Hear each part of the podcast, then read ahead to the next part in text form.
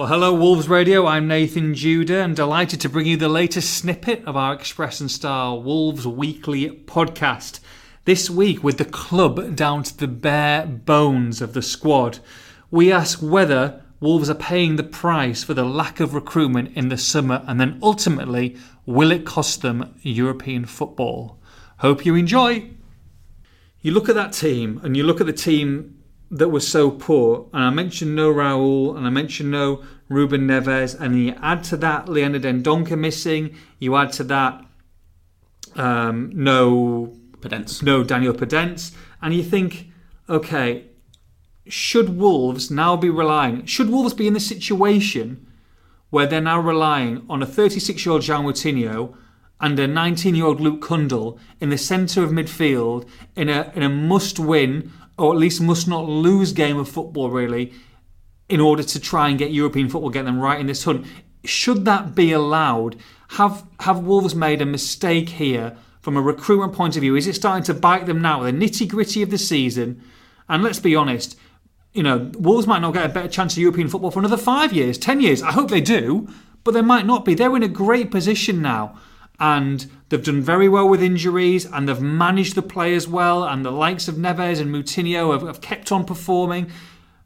Is this and the recruitment situation in the summer and in previous seasons now starting to bite them when it really matters? And could 1 to 2 additions or quality additions, when they perhaps maybe they could or maybe perhaps should have been made, could that be the difference now between European football and missing out? Well, the short answer is I think yes, it could be. I think we've said this all along, both of us on this podcast, that we both felt in January they needed one, potentially two signings, and we both particularly said midfield. Now, the argument from those that think otherwise, and perhaps some people at the club will be, you can't account for injuries. There's no way that we can know that Ruben Neves is going to pick up an NCL injury and be out for 6, 7, 8 weeks, whatever it may be in the end. But they were short-handed without Neves. Exactly. And this is the point I'm about to make. And I think we're on the same wavelength on this one, that for quality in depth, and I think those two things have to go hand in hand in this, because you can say in depth and have a Jordan and a Kundal behind, but I think you need quality in depth. For me, I always felt that Wolves were 1 or 2 injuries away in key areas from really struggling, and we saw that against Newcastle. I didn't think that. I know it was a very difficult game for Luke Cundle to come in. Very different position, of course, because he played in a 3 against Spurs. Yeah. I thought he slightly got better in the second half, but overall, I didn't think he was great. No, he had a disappointing game. He had a poor game. Let's be honest. Yeah, I don't want to go too hard on him, but he's a 19-year-old lad. But at the end of the day, I've got to call it as it is. I didn't think he had a great game.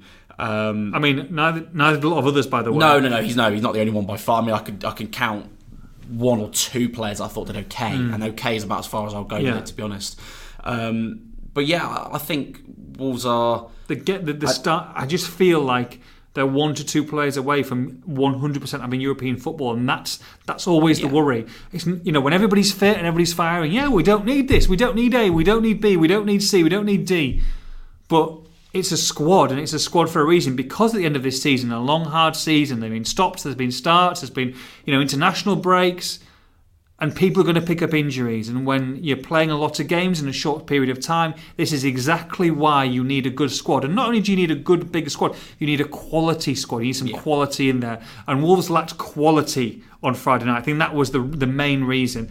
And I'm not saying that Wolves need to spend 10, 15, 20 million pounds getting that player. I mean, it's great if they do, but shown in the in the financial structure, that's probably not going to happen unless they sell to buy or whatever. But there's players out there, and I look at let's say Brentford, and I look at even getting someone like a Christian Eriksen. I mean, Christian Eriksen. Can you imagine Christian Eriksen at Wolves? But they've taken a chance on him, and I'm not. There's types of players there who are available for not a lot of money, who are dynamic midfielders, who can create chances, who can make things out of nowhere, who have got proven quality. You don't have to break the bank for these players. And yes, it was a gamble that they got Eriksen. I understand that, and maybe but at the same time, bravo, because they've taken a risk. and they've probably kept them in the division. And if they hadn't got him, I could see Brentford at one point going one way and potentially getting dragged into a relegation battle. They've won 4 out of 4 every single game he's played, and he's either provided an assist or a goal. There are players who are difference makers, and I just feel that they are lacking that one, if not, or two quality players that eventually, and I hope I'm wrong, will end up costing them European football. There's a difference between a risk and a calculated risk, and I think Wolves are always going to err on the side of caution with that. But then you can be pedantic and say that every transfer is a calculated risk, really, isn't it? You never know what's going to happen to a player or how they're going to settle in. But I think we come down on the same side of the coin on this one, that I felt, and I know you agree, that Wolves needed one or two. They needed one or two quality players. I felt this obviously in the summer as well, and that probably one or two was a minimum then, because of course they went on and had a great first half of the season. And I'll phrase it slightly differently. It may not be the difference between them definitely getting Europe, but it may be the difference in these next 6 games with them falling out of the race for Europe, which I think it's a slightly different... It may come to the same conclusion, of course, but I think it's a slightly different way of wording it, that Wolves have done very well with the squad they've got this year, and we've spoken about whether they're overachieving or whether it's just they're just that good. I think individually they've got a lot of very good players, and they've had some great team performances. But you go through the squad one by one in depth, and they don't stack up to the teams around them purely because of the numbers. I think in terms of talent they do with a lot of the teams around them. In fact, particularly United and West Ham actually, but in terms of in depth, not at all. So that's the one thing that perhaps it's easy to point to, but you look at the injuries and you look at the players that were missing against Newcastle, and it seems fairly obvious. But then Bruno's reaction, and it'd be interesting to see what you think about this. His reaction to being asked about that is to say, I had 12, 13 players. He means outfield players when he says that. I had 12, 13 players in January, and we were winning. I wasn't complaining when I was winning. I'm not going to complain now that I'm losing. I don't know whether that's saving face, perhaps as an answer. Has he got a point there? Well, I mean, he was complaining in December time when January window, because he was saying he wanted more players. It's a great point, exactly. And then they had to kind of, they kind of eventually got on the right page, and he was saying, no, it's all fine. But Bruno was very vocal in the fact that he wanted more players. So you can say that at the end. Yes, the results were happy. So he wasn't maybe as vociferous as he would normally be, but at the same time, he was at the same time kind of saying what he wanted in the media, because he did need more players. So I think maybe he's playing the long game here, and fair play. It's not as if he can get a couple of players now, can he? Yeah, exactly, You've got what you've got now until the summer opens up. I guess one player who is on a permanent, he is on a permanent because they signed a pre-contract agreement, is Hwang Liam.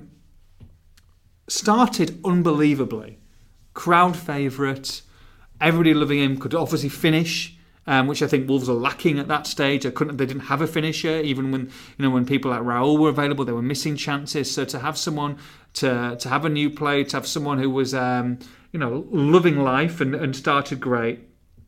But he tailed off a little bit before he got injured at Brighton, I believe it was. That was December, wasn't it? He tailed off just before that, didn't he? Yeah, tailed off and then got injured. And then came the announcement that they were going to sign him. It was a loan with a view to permanent end of this season. But Wolves Jeff jumped the gun a little bit, and which is fine, and saying, look, we're going to sign him at the end of the season. It's all in place. You're essentially a permanent player. I mean, regardless if Hwang gets injured tomorrow, let's hope he doesn't, or doesn't score, scores 100 goals, he's signing with Wolverhampton Wanderers at the end of this season. Nothing can change that. But since he's come back, he has not really set the world alight, I think is fair to say.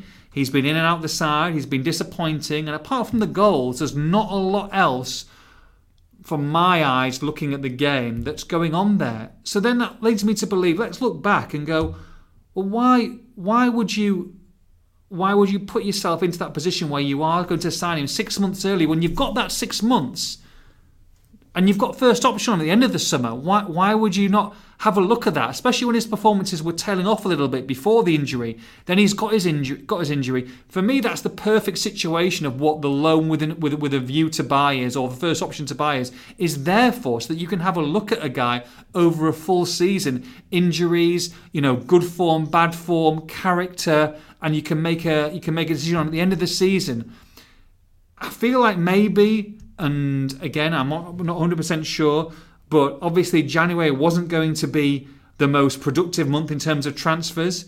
So could have Wolves jumped the gun here and maybe tried to appease, in inverted commas, fans with a signing, knowing that they were probably going to sign him at that point, but they weren't definitely. So, okay, well, we've got that signing in, but knowing they're not going to get all these, Renato Sanchez and a couple of other these big names, and a defender and a central midfielder. So let's get that. So we've got something over the line. So we have had a productive-ish, in inverted commas, January transfer window. When really, I'm looking at it now and I'm going, if they hadn't signed him, I think it would be quite an important last 6 games for Hwang to show what he can do, because I wouldn't be convinced that I were going to sign at the end of the season. I spoke for a long time there. Yeah, I know. I was falling asleep. I think we had the same conversation when he signed, didn't we, in January on this podcast? And I don't think my views changed, really, that I found he did jump the gun a little bit. I do quite like him as a player in terms of what his style, what he offers, how he fits the system. He does remind me, and we said this earlier in the season, albeit he didn't against Newcastle and hasn't recently, but he reminds me of a similar style or type of player to Diogo Jota. I think he could potentially fill that void that Jota has left. The Wolves have never really replaced since he left as well. But you're right, when a player is tailing off a little bit in form, then has an injury that he was keeping him out till February anyway, it didn't feel like it made much sense to me to just agree to sign him, because the way that deal was put together as well was that he'd already signed his contract for his permanent deal. That was when he signed on loan in the summer. That was already agreed, so it was done. And obviously the figure and everything was already agreed with Leipzig. So all that Wolves had to do was, and this sounds very simple, but quite literally turn to Leipzig and say, we're confirming now that we're going to be signing him. Yeah. That's what they had to do. So no money's been exchanged. That won't be done till the summer, etc., etc. So with it being that simple, and they weren't being forced into it because there was other clubs interested or other clubs in for him. I know there was rumours about other clubs, but Wolves were very much in the driving seat for that deal. And for me at the time, I felt that it jumped the gun a little bit. And now you've got a player who I do still like in terms of what he offers and his characteristics and his attributes, but who is very much off form at the moment. I thought against Newcastle he was very, very poor. Him and Trincao. But call it now. Would you sign Hwang if the season ended tomorrow? 14 million. Is that what the price was? Around 14? That was in euros. I think it was 12. Okay. Yeah, 12 million £12 million. I actually would. Okay. And that's fine. The reasons being that I think we've seen enough as a squad and an adaptable player. I probably agree, but at the same time, I might not have that opinion in 6 games' time. That's what I'm saying. Yeah, no. I think that's a fair way to put it, because I think you have to give yourself or allow yourself that time to assess him as a player over a full season. Of course, we don't want injuries to happen to players, but they do, and he may pick one up. But I think you talk about whether it sort of appease fans or whatever, and maybe that's part of it. But I feel like, and this is me speculating really, but I feel that Bruno would have been a major driving force behind that deal, because he loves Hwang and what he offers, because he fits his style, very aggressive, works hard, tracks back. He fits his style perfectly, and of course he said when he was at Benfica he was tracking him before, and him and his coaching staff or scouting team as well. So I think that that really is what it comes down to. And funny enough, actually, I noticed at the Newcastle game, and I think this is the case anyway, from the angle I was at, this is what it looked like. Bruno gave Hwang a right old bollocking in that first half at one point, because he looked very disinterested. He was walking around. It was a type of performance that we talk about the desire and the simple things that you have to do as a footballer, the prerequisites of being a footballer, working hard, which I think he does all the time. Yeah. I didn't see that against Newcastle at all. And Bruno gave him a right shouting at in that first half.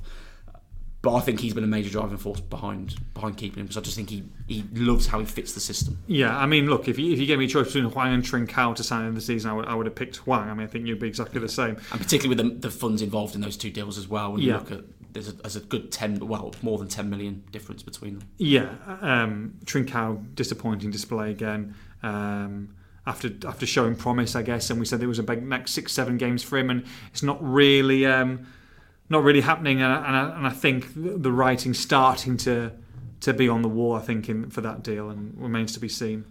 Yeah, I haven't really changed my opinion on him, to be honest, because he has a very good cameo, might be a harsh way of describing it, but a very good end of the first half and a fairly okay second half against Leeds. Does all right in the following game, and then Newcastle, similar to Hwang, just totally anonymous. I mean, I write my player ratings, I think I barely wrote 2 or 3 words, just said absolutely, utterly anonymous in from both of them.